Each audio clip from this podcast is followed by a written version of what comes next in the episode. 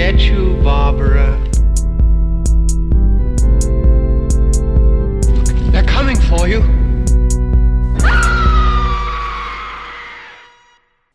Hallo ihr Lieben, mal eine kleine Sache vorweg. Mein Mikrofon hat sich leider während der Aufnahme zu dieser Episode so circa bei der Hälfte verabschiedet, worauf ich dann ein äh, minderwertigeres Mikrofon benutzen musste, was darin resultiert, dass die Qualität sich so ein bisschen nach unten verschiebt. Lasst euch davon nicht irritieren. Äh, ich denke, das kann man immer noch sehr gut hören und glaube, das ist eine ganz gute Episode geworden. Und ja, das wollte ich vorhin einmal kurz erwähnen, bevor ihr euch wundert und verwirrt seid. Also viel Spaß mit der Episode und bis dann. Hallo und herzlich willkommen zur Episode 45 von Devils and Demons. Ich bin der Chris. An meiner Seite ist natürlich Pascal. Hallo Pascal. Hallo Chris. Wie geht's dir? Mir geht's eigentlich ganz gut. Ich habe so ein bisschen das Gefühl, dass ich mich vielleicht bald erkälte, aber ich hoffe, das ist nicht so und äh, nee, mir geht's gut. Alles äh, im grünen Bereich. Und bei dir? Ähm, mir geht's tatsächlich ähm, auch ziemlich gut. Ich habe gestern Geburtstag gehabt. Vielen Dank, vielen Dank. Alles Gute nachträglich auch nochmal jetzt Audio, äh, nicht audiovisuell, aber ne, alles Gute. und hatte, hatte ein paar Tage Urlaub davor, ähm, die jetzt nicht ganz so entspannt waren, weil sie hauptsächlich irgendwie mit Podcast-Vorbereitung verbunden waren. Aber irgendwie, ich weiß jetzt nicht darauf, hast du mich darauf gebracht oder wie bin ich darauf gekommen? Ich weiß es nicht mehr genau. Ähm, auf jeden Fall habe ich total Bock, und ich weiß nicht mal, ich weiß auch gar nicht warum, also warum ich darauf Bock haben sollte, aber total Bock auf Final Destination, auf die komplette Reihe gehabt. Und habe sofort quasi schon unsere Episode über dieses äh, Franchise komplett im Kopf schon abgespult. Und ähm, wollte dann mir Teil zwei bis fünf bestellen, weil Teil eins habe ich am Regal. Und dachte so, hab schon, hab so gedacht, guck, bei Amazon, oh, sind gerade drei von den Filmen, sind gerade in der vier für was war das, 4 für 30 Aktionen oder irgendwie so mit bei. Also so, dass es gerade mal 7 Euro oder 7,50 Euro kostet, einen Teil davon. Und hab's schon bestellt gehabt und dann ähm, dachte ich so, okay, vorm Schlafen gehen guckst du mal nochmal ins Regal und ziehst mal schon mal Final Destination raus. den ersten. Und da war er aber nicht. Und ich musste feststellen, anhand meines äh, Rebuy-Verlaufs, ähm, dass ich den mal verkauft habe. Mittlerweile ist das ist alles noch halb so dramatisch. Ich hätte jetzt kein Problem damit, den irgendwie neu zu kaufen für 10 Euro oder so. Wäre überhaupt kein Ding. Das Problem ist, dass diese Blu-ray mittlerweile äh, out of print ist. Schon seit, schon seit über einem Jahr. Und nur noch für so knapp um die 50 Euro erhältlich ist. Wow. Was hast ich du denn, weißt du noch, was du dafür bekommen hast? 7 Euro, glaube ich, oder so. Ah. Ähm, und, und, ähm, ja, und dann war ich sehr traurig über diese ganze Angelegenheit. Jetzt muss ich mir irgendwie aus England die importieren für drei Euro oder so. Die, da gibt's noch die, die englische Blu-ray ist nicht ganz so teuer. Okay. Und das ist, und aber, aber wiederum Glück im Unglück. Ähm, dann war ich gestern Abend, dann habe ich erstmal storniert die Bestellung mit den drei für 40, war erstmal sauer und wollte es aber gestern Abend dann wieder bestellen und dann war die Aktion aber schon zu Ende. Und dann hatte ich irgendwie auf Twitter gefragt, wir hatten die Filme, wollte irgendjemand wollte ich dann abziehen, der nicht wusste, dass Final Destination out of print ist, hat sich aber keiner gemeldet. Und dann just um 0 Uhr ist eine kurzfristige Aktion gestartet bei Amazon, wo man eine 3 für 15 Aktion, wo alle Teile außer der erste mit drin waren. Also das heißt, ich habe jetzt jeden Teil für 5 Euro gekriegt. Jetzt muss ich halt nur noch Teil 1 besorgen und dann steht unsere Episode irgendwann äh, im Laufe dieses Jahres nichts mehr entgegen. Fabelhaft. Jetzt stelle ich mir natürlich die Frage, weshalb du den verkauft hast. Das passt jetzt eigentlich so gar nicht in mein Chris-Muster. Weiß ich nicht. Das war, da hätte ich nicht gedacht, dass wir mal einen Podcast darüber machen könnten. Okay. Weil ich finde die Serie eigentlich gar nicht so cool. Also sie ist, ist irgendwie lustig, unterhaltsam, so Saw-mäßig unterhaltsam. Mhm. Äh, aber richtig gut finde ich die gar nicht. Aber ich habe mal Bock, die wieder zu gucken. Ähm, worauf ich tatsächlich ähm, auch richtig Bock hatte, war äh, natürlich die Vorbereitung auf unsere heutige Episode. Ähm, nachdem wir in der letzten Woche ähm, mit der, ja, vielleicht sollten wir es an dieser Stelle nochmal sagen, genau, äh, wir letzte Woche mit der Sandra über die Fliege geredet haben, ähm, euer Feedback dafür großartig. Also mhm. äh, ich glaube, wir haben da den kommenden Shootingstar der Podcast-Szene äh, äh, bei uns entdeckt sozusagen im Format. Also ihr wart ja alle äh, sehr begeistert äh, von ihr, von uns hoffentlich auch, wenigstens ein bisschen. Ähm, und ähm, ja, sie war da auch äh, sehr glücklich drüber, dass ihr das äh, so positiv, ähm, auch was Feedback angeht, aufgenommen habt. Und ähm, da haben wir uns gedacht, hauen wir heute gleich direkt die nächsten Klassiker raus. und zwar reden wir heute über Brian De Palmas ähm, Stephen King-Adaption Carrie aus dem Jahre 1976. Ähm, bevor wir genau auf den Film eingehen, vielleicht zum Einstieg das übliche Pascal, worum geht's in Carrie? Carrie White ist an ihrer Highschool, Bates High, eine Außenseiterin und ein Mauerblümchen. Aufgrund mangelnder Aufklärung seitens ihrer sehr streng religiösen Mutter reagiert sie panisch, als sie in der Mädchenumkleide ihre erste Periode erfährt. Die anderen Mädchen machen sich über sie lustig und demütigen Carrie zugrunde. In dieser Extremsituation entdeckt das schockierte Mädchen, dass sie telekinetische Fähigkeiten besitzt und zerstört nur mit Gedankenkräften die Deckenlampe. Aufgrund der Demütigung, die ihre Mitschülerin Carrie erfahren haben lassen, verdonnert Trainerin Miss Collins die anderen Mädchen zum Sport nachsitzen. Während die Schülerin Sue sich für ihr Verhalten schämt und ihren Freund Tommy überredet, Carrie zum Schulball einzuladen, schmiedet ihre Freundin Chris zusammen mit ihrem Freund Billy einen grausamen Plan, um es Carrie ein für alle Mal heimzuzahlen. Ja, ähm, Carrie ist tatsächlich ähm, der erste Roman gewesen, den Stephen King ähm, geschrieben hat. Oder war es eine Kurzgeschichte? Das weißt ist du, ein Roman. Ist ein Roman, ne? Genau. 300 Und Seiten sein, sein erster Roman und auch die Verfilmung, auch überhaupt die erste Adaption äh, von einem seiner Geschichten. Ähm, kann man ja sagen, wenn du heute irgendwie was hast, das merken wir aktuell auch immer wieder, wenn da was rauskommt, da reicht schon der Name Stephen King aus. Mhm. Ähm, das reicht fürs Marketing, ist es ist sowas immer perfekt. Das ist teilweise wichtiger als ein Name von Regisseur oder von einem Hauptdarsteller. Ja. Aber damals 1976 oder als der gedreht wurde, ein Jahr vorher, ähm, war natürlich noch nicht da so großartig mit zu bewerben. Also äh, Carrie war natürlich schon Erfolg, aber ich glaube der richtige Durchbruch kam dann auch erst so ein bisschen äh, durch die Verfilmung. Ja, Carrie war auch ein äh, Sleeper-Hit sozusagen, also auch das Buch. Das hat sich ja nicht von Anfang an verkauft. Genau, genau, und, ja, später erst, ne? Genau, und er hat auch jetzt für die Filmrechte sage und schreibe 2500 Dollar bekommen, also ja, das war noch zu einer Zeit. Ja gut, aber auch mit Inflation ist das jetzt also nichts, was man heute für King-Rechte bezahlen müsste.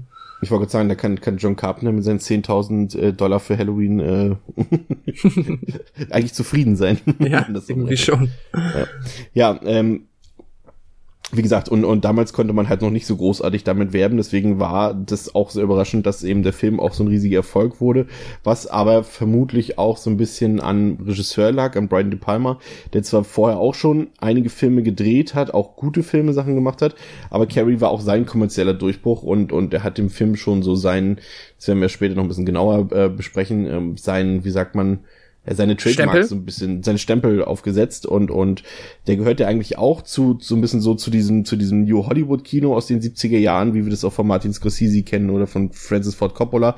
Aber, aber De Palma ist jemand, der eher seine Inspiration immer so beim europäischen Arthouse-Kino gesucht hat, wo, mhm. wo, viel mit Kameraästhetik gearbeitet wird, mit Körpern, mit Blicken und sowas.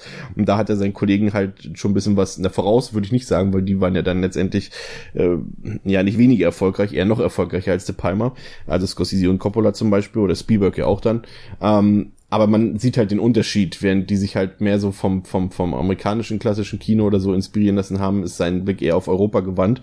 Und ich meine, De Palma ist hier, das ist ein Horrorfilm und wir haben hier wirklich einen Starregisseur dabei. Ich meine, der hat Scarface gemacht, der hat Mission Impossible gemacht, Untouchables und viele mhm. Genre-Hits. Und, und das ist schon was Besonderes, wenn so jemand auf dem Regieposten von so einem Horrorfilm sitzt. Weil ich kann mich jetzt nicht dran erinnern, dass Scorsese mal einen Horrorfilm gemacht hat zum Beispiel. ähm, das auf jeden Fall. Ja, wen haben wir denn in der Besetzung, Pascal? Da kann man ja, sag ich mal, zumindest in der Retrospektive auch sagen, da sind schon ein paar bekannte Gesichter dabei, ne?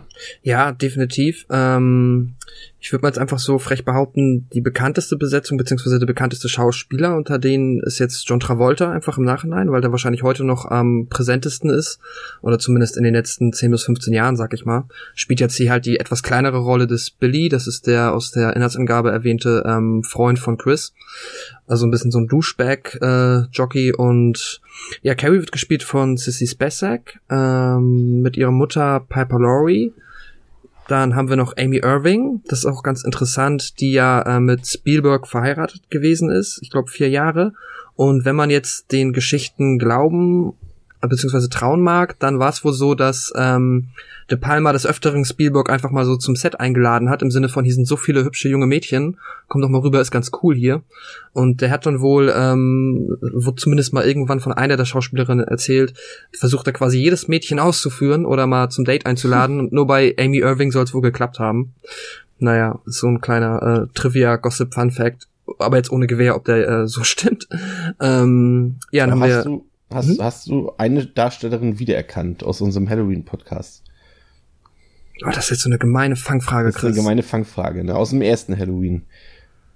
Ah, du bist ist fies. Okay, ich, ich lese auf. Also PG Soul spielt hier tatsächlich mit. Das ist die, die ähm, quasi in Halloween 1 überrascht wird von Michael Myers, als er den, als er das Laken und die Brille trägt, um das äh, Bier zu holen sozusagen. Ach, als sie im Bett liegt, ja. Genau. Und hier ist es eine von den von den ähm, von den äh, Bullies, sag ich Ja, mal. genau. Die, die Freundin da von Chris, die andere Blondine da.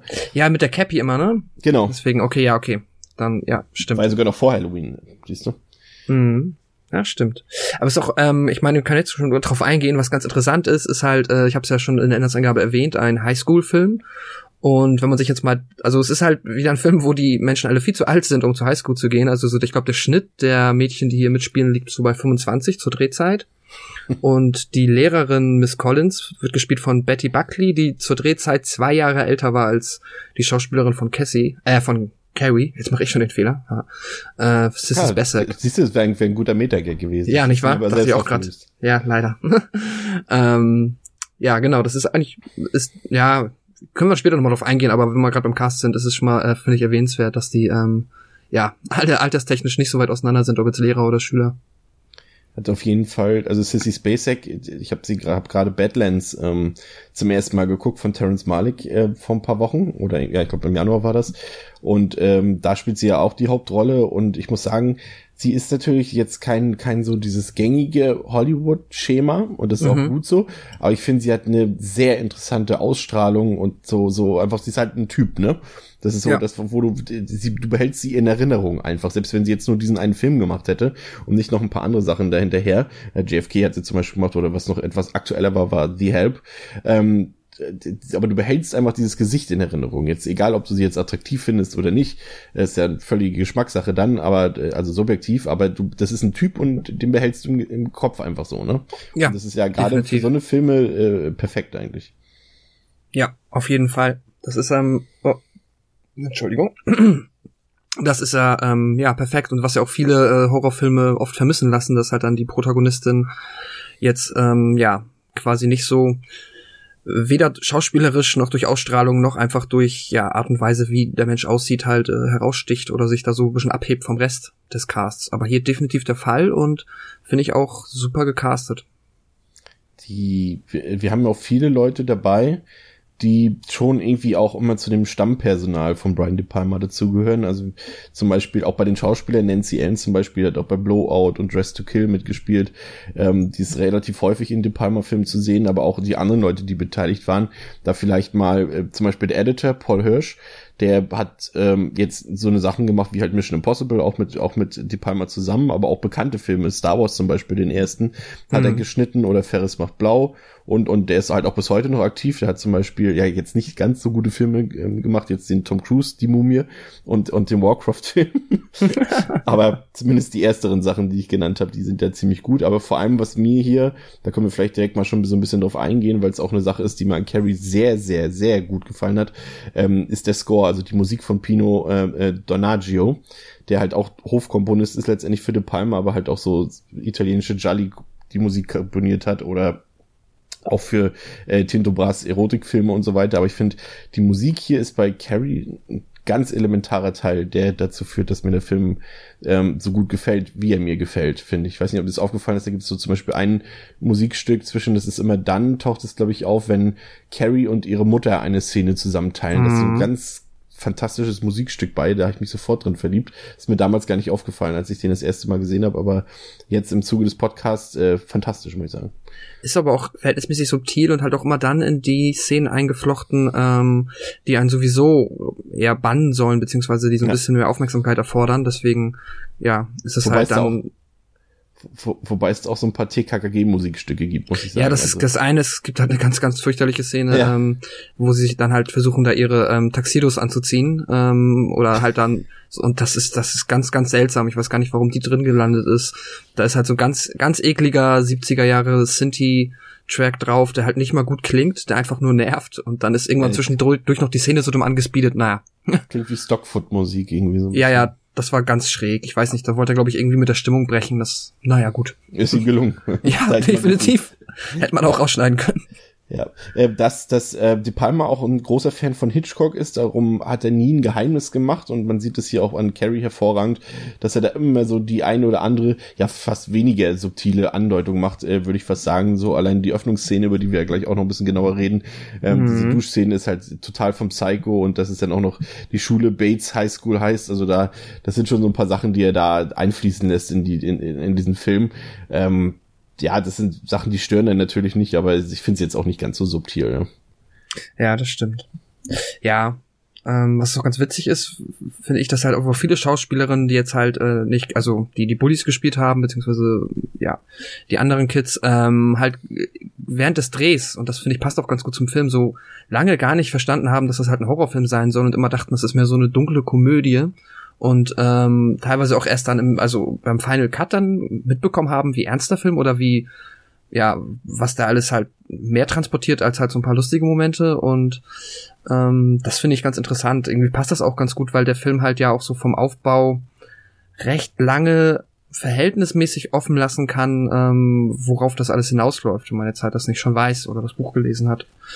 Ähm, ja, kannst du dir das vorstellen, dass das irgendwie, oder weißt du noch, als du 15 Jahren den Film zum ersten Mal gesehen hast, was, dir war ah. bewusst, dass das ein Horrorfilm wird, oder? Das hat natürlich blöde also, Frage, weil lange her, aber.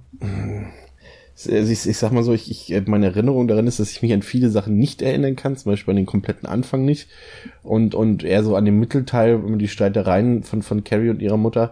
Und um, ja, es ist, es ist schwierig. Also ich hatte jetzt auch ein bisschen ähm, in meinen, in meinen Horrorlexikas Lexika ein bisschen recherchiert und teilweise mhm. wird der Film auch nicht überall als Horrorfilm gelistet tatsächlich. Also da ähm, sind so ein paar Sachen, da wird der Film dann einfach ausgelassen, obwohl er in den anderen Büchern definitiv immer vertreten sein muss. Aber ja, das weiß ich nicht. Also es ist, es, ich finde auch, dass es also ein reiner Horrorfilm ist es auf jeden Fall nicht. Und ich kann mir durchaus vorstellen, so als wenn sie jetzt, nehmen wir mal an, sie hätten den Film jetzt chronologisch gedreht Mhm. Gehen wir einfach mal davon aus, dann kann ich mir durchaus vorstellen, na gut, die Schauspieler kriegen ja ein Drehbuch dafür, aber, aber ja, also doch, ich kann es irgendwie verstehen. Ich glaube schon. Ja, ja, denke ich auch.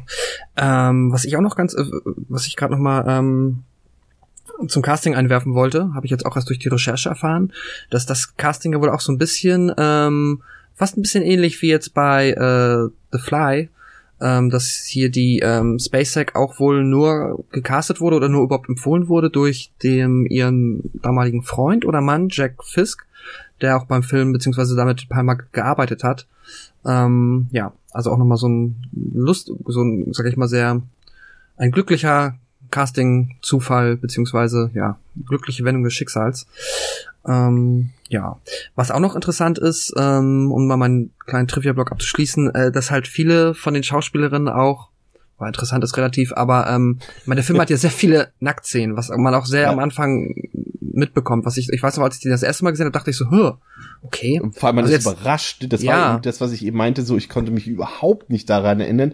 So ich dachte so, okay, eine so. Szene können wir gleich noch ein bisschen mal sagen, okay, die sind da ein bisschen nackt, aber ich konnte mich überhaupt nicht daran erinnern, dass Sissy Spaceback auch nackt äh, frontal da zu sehen ja. ist. War auch, auch so, ich dachte so, hä?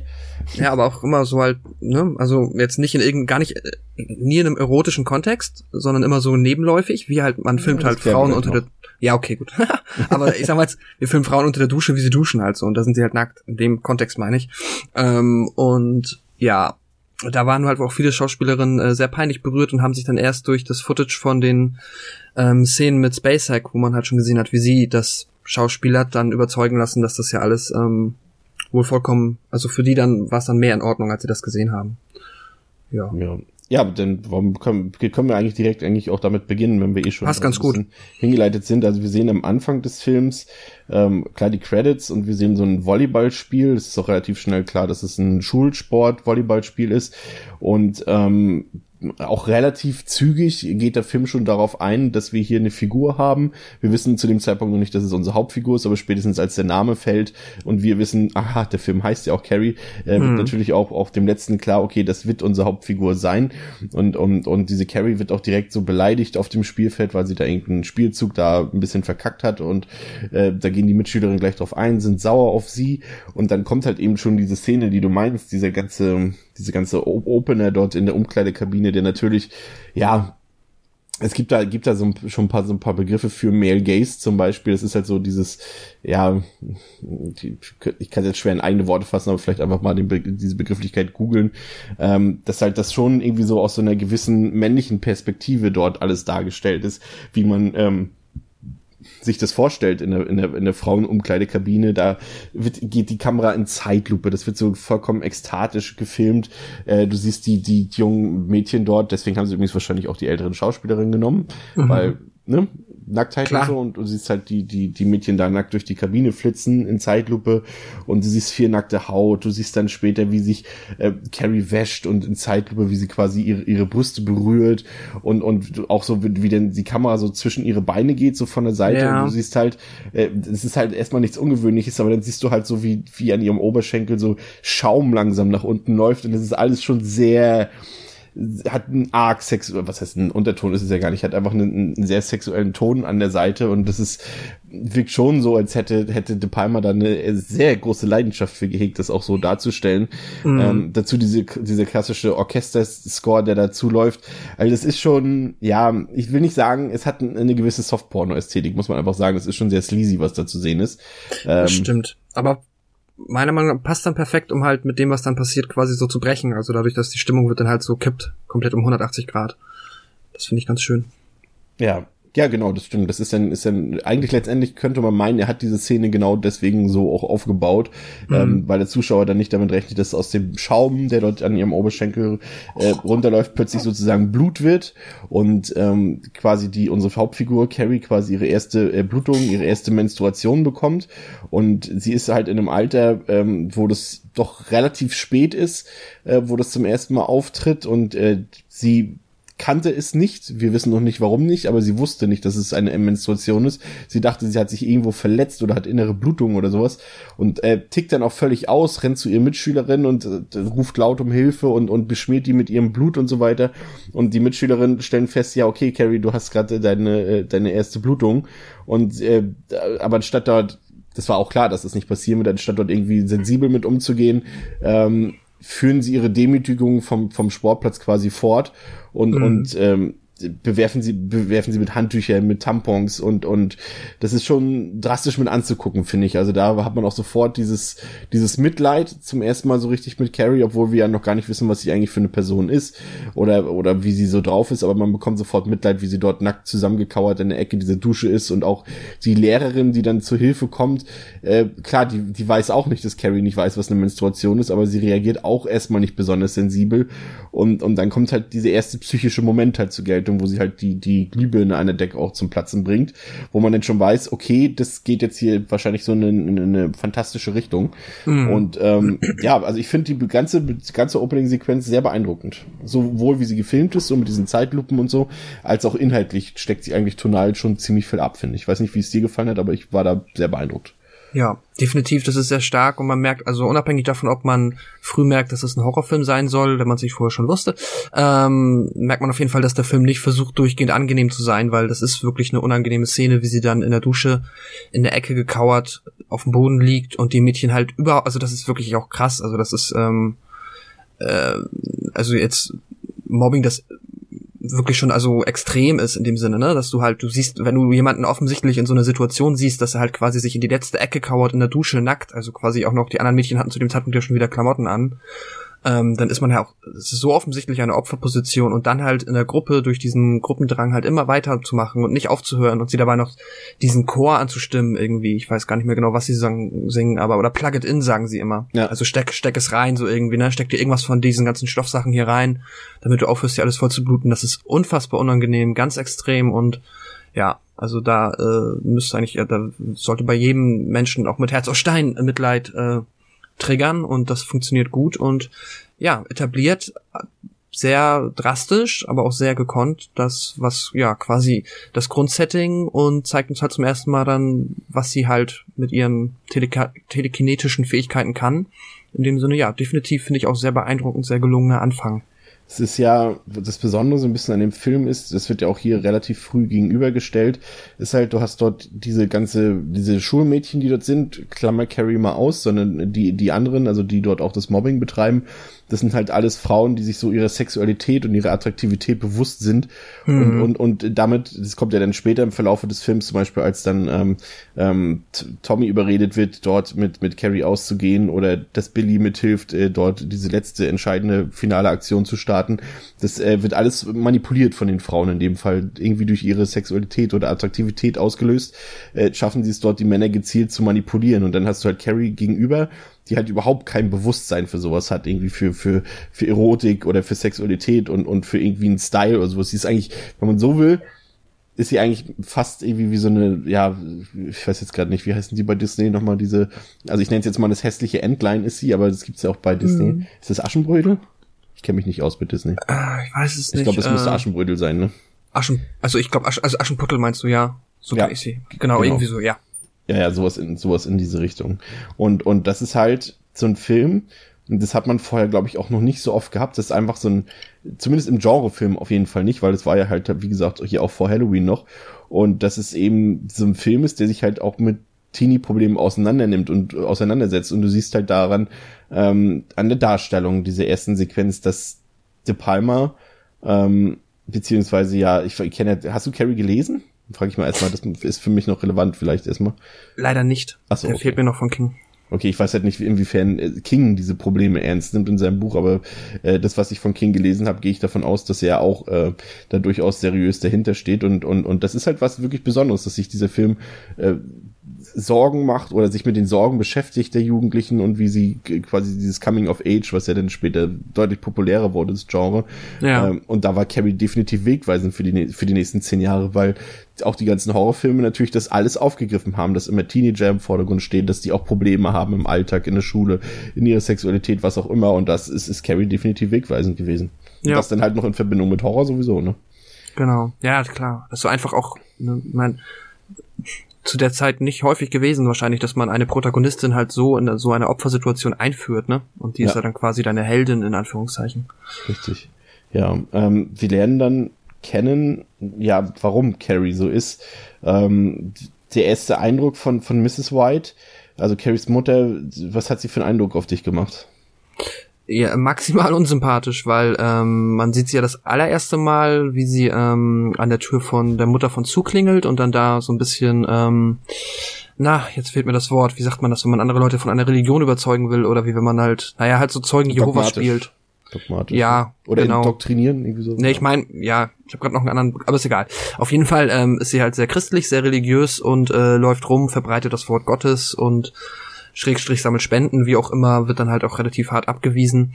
Aber ihr wirklicher, kompletter Charakter offenbart sich dann, als man sie das erste Mal mit Carrie sieht, die dann halt ähm, sehr aufgelöst ist und halt auch fragt, so, wieso hast du mir das nicht gesagt? dass, ähm, also wieso hast du mich darauf nicht vorbereitet? Und die Mutter ist da anscheinend so sehr in ihrer religiösen ähm, ja, in ihrem religiösen Dogma gefangen, dass die halt einfach sagt, so ja, jetzt ist die Sünde ist über dich gekommen, weil nur der Fluch des Blutes geht nur über die Menschen, die äh, gesündigt haben und wird eingesperrt in so einem Kellerraum, wo sie dann beten muss. Und es ist halt sehr, sehr, sehr drastisch, also sehr, ja, sehr also ich fand es sehr deprimierend. Also da tat mir Carrie dann halt noch viel mehr leid, weil das ist mal so dieses, man kennt es ja aus vielen anderen Filmen, wo dann halt die Eltern zumindest von dem Kind, das gemobbt wird, aber sehr liebevoll sind, vielleicht das Kind jetzt nicht selbstbewusst erzogen haben und da jetzt auch nicht viel dazu beitragen können, das Leid in der Schule zu vermindern, aber ich finde es immer ganz schrecklich zu sehen, wenn halt, wenn du halt mitbekommst, dass die Figuren halt in der Schule oder ja in der Schule und zu Hause halt einfach ein schreckliches Leben haben und das scheint hier offensichtlich der Fall zu sein. Also das fand ich dadurch sehr, sehr, sehr deprimierend. Ja, Weiß nicht, ob dir das ähnlich ging. Äh, äh, definitiv und vor allem bricht es einfach mal runter, das, was du gerade gesagt hast in der Kurzfassung. Äh, äh, Carrie wird von ihrer Mutter eingesperrt, weil sie ihre Menstruation bekommen hat. Ja, das genau. Ist, das ist, das ist, äh, also müsste die Mutter ist halt, also, ja. Das ist der Grund, warum sie weggesperrt wird. Und ab, ab in dem Moment kannst du dir auch sofort vorstellen, was sie äh, in ihren bisherigen 15 Lebensjahren eventuell schon erlebt hat. Ich meine, wir erfahren ja dann auch so ein bisschen unterschwellig, dass der Vater da die Familie verlassen hat und dass sie seitdem erst so ein bisschen so drauf ist. Obwohl, mhm. nee, gar nicht, nee, sie ist auch vorher schon so ein bisschen so drauf gewesen. Das merkt man ja auch, wie sie erzählt von von, von, von Carries Geburt. Und Ja, wobei, das ist, finde ich interessant, ja. Also sie sagt ja, dass sie auch quasi davor schon so eigentlich christlich war und dass das nur so ein Ausrutscher war mit dem Sex mit ihrem Mann dann. Aber da habe ich mich auch gefragt, ob das nicht so ein bisschen auch später dann, ob sie das nicht so diesen Schleier da drüber gelegt hat Ja, ne, ihre sie das, Erinnerung. gut, gut, denn, denn ich sehe das nämlich genauso gut, dass du das auch sagst. Ich glaube auch, dass sie das, was sie, wie sie, wie sie vielleicht vor Carries Geburt war, ähm, ähm, dass sie das einfach nur damit äh, versucht, irgendwie so ein bisschen zu vertuschen oder sowas, weil Mhm. man, man merkt es, da kommen ja später nachher noch ein paar Motive und so zu. Aber ja, also kann man letztendlich, siehst du es auch so, dass es erst durch das äh, Verlassen des Vaters der Familie so zu ihrem religiösen Wahn gekommen ist, dass sie dem so verfallen ist. Und ähm, ja, und, und wegen so einer Banalität wird Carrie eingesperrt und dann weiß man halt, wie sie die Jahre davor schon gelebt haben muss mit ihrer Mutter. Was ich an dieser Stelle noch interessant finde, ist, dass der Film ja komplett eigentlich ein, also ein sehr moderner Film ist. Vielleicht gar nicht unbedingt von seiner Machart. De Palma ist da schon auch relativ klassisch unterwegs. Aber alles, was du so siehst, ist ja relativ modern. Die, die Musik und, und, und die, die jungen Leute, die hippe Sachen machen mit hippen Klamotten, hippen Autos und so weiter. Ja. Aber als Kontrast dazu, das Haus der Whites, was halt so völlig fremd und, und deplatziert wirkt, weil es halt so, so alt wirkt und fast wie so ein Geister oder wie so ein Hexenhaus, auch von der Innendekoration. Weiß nicht, ob dir das aufgefallen ist. Und das finde ich eigentlich auch einen ganz interessanten Kontrast, den, der da aufgestellt wird. Auch wie, wie gesagt, wieder nicht sonderlich subtil, aber das ist jetzt auch nicht unbedingt das, was der Film sein will. Aber das fand ich auf jeden Fall interessant. Ja, da kommt auch so ein Amish-Feeling auf irgendwie, Ja, ne? ja. So als ob sie quasi so mit ihrer Mutter die Amish-People wären in dieser sehr modernen, sehr, ja, sehr popkulturgeleiteten Gesellschaft und da halt komplett und nie, es scheint ja auch sonst niemand Bock auf diese Religion zu haben. Also immer wenn die irgendwie mit anderen Leuten in Verbindung treten oder die Mutter ist das ja immer so, ach herrje, ja, hm, hier hast du 10 Dollar, bye. So, das, ähm, sie wirken auf jeden Fall sehr, sehr, sehr außenseitermäßig. Ja, die, die Schülerin, die am Tag zuvor äh, für dieses, ja, für dieses Bullying, für dieses Mobbing, wie auch immer man es dann bezeichnen möchte, auf jeden Fall für diese, ja, es ist schon eine Art von, was heißt eine Art, es war definitiv auch Gewalt, die sie ja ausgeübt haben, ähm, beid, beidseitig, physisch und psychisch.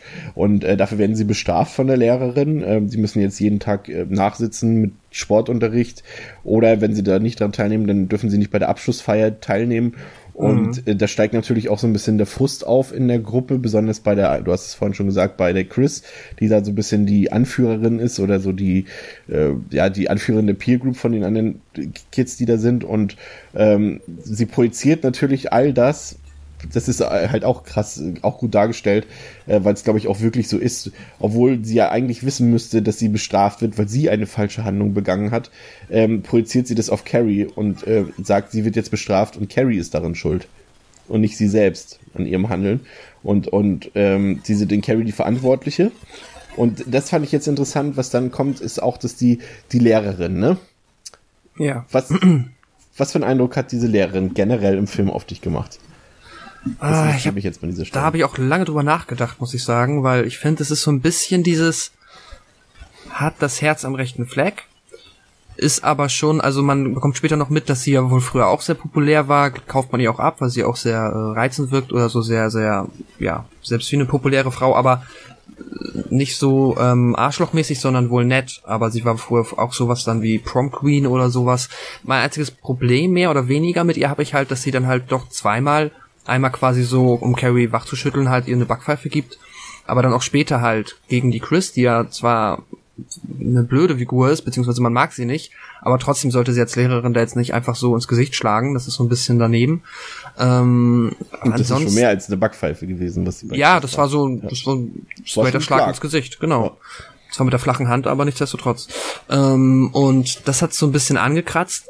Und naja, ansonsten finde ich sie, würde ich sie beschreiben mit so das Herz am rechten Fleck, zum Teil zu naiv, aber auch an so einigen Momenten schon so ein bisschen, also die macht schon, geht schon ein bisschen über das hinaus, was man als Lehrer machen müsste, sag ich mal. Also die nimmt ihre Rolle schon ernst, die versucht schon, sich drum zu kümmern und möchte ja auch eigentlich, dass es Carrie gut geht. Also die hat, hat das ja durchaus erkannt, dass das da was nicht richtig läuft und versucht sie halt durch quasi Bestrafung der anderen zu, ähm, zu unterstützen, bemerkt dabei halt aber nicht, dass das natürlich auch gerade bei so Jugendlichen nach hinten losgehen kann. Ne? Denn dass die danach halt nicht irgendwie sagen, ach ja, das haben wir falsch gemacht, dafür wurden wir bestraft, sondern dass da sowas rauskommt wie, das haben wir Carrie zu verdanken, wir haben doch nur mit ihr rumgealbert, jetzt zahlen wir es ihr heim. Das bedenkt sie halt nur so zum Teil leider.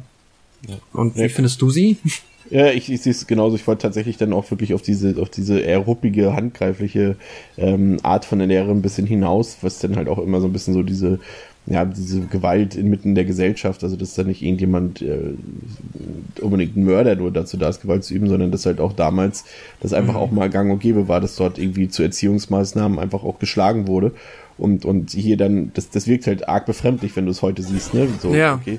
Aber das war wahrscheinlich damals so, aber ich denke, gehe fast sogar so ein bisschen davon aus, dass De Palma das auch so ein bisschen ähm, kritisieren will, damit halt diese, dieses Autoritäre dabei.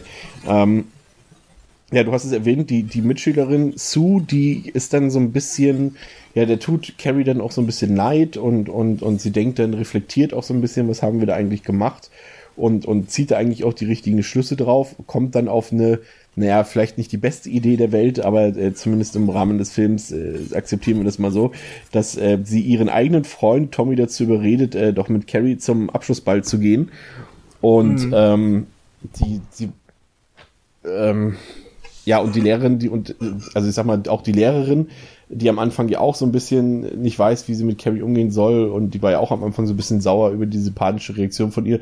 Auch die möchte Carrie so ein bisschen unter die Arme greifen und die haben dann aber so ein paar andere Vorstellungen halt, wie sie das machen wollen. Die Lehrerin ist ja, glaube ich, nicht so begeistert gewesen von dieser Sache mit Tommy ähm, aber zumindest, zumindest wollen sie Carrie irgendwie besser aufnehmen, sozusagen, in, in, in diese, ich würde schon fast sagen, in die Gesellschaft, weil sie ist definitiv bis dato kein Teil der Gesellschaft. Genau. Ja, ähm, die Lehrerin, die sieht das halt schon, beziehungsweise merkt das, dass ähm, wurde von Carrie darauf aufmerksam gemacht, dass Tommy sie zum Prom eingeladen hat und ahnt halt erstmal einmal nichts Gutes, aber ähm, ja, stellt dann auch die beiden zu und Tommy zur Rede und ja, die beiden versuchen halt mehr oder weniger erfolgreich sie davon zu überzeugen, dass sie halt nur Gutes im Schilde führen.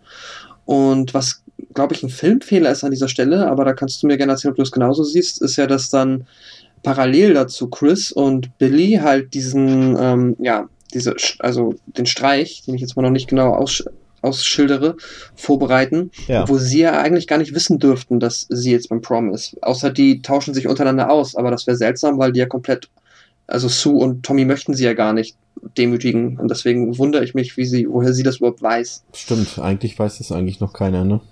Nee, das ist, glaube ich, ist, äh, ist glaube ich, nicht ganz richtig. Aber deswegen könnte man auch, das ist, ich erinnere mich noch, beim ersten Mal war ich auch schon verwirrt, ähm, weil ich nicht direkt verstanden habe, dass Sue und Tommy das gut meinen, sondern auch dachte, dass die vielleicht auch zum Teil des bösen Plans gehören. Aber die meinen das ja halt wirklich gut.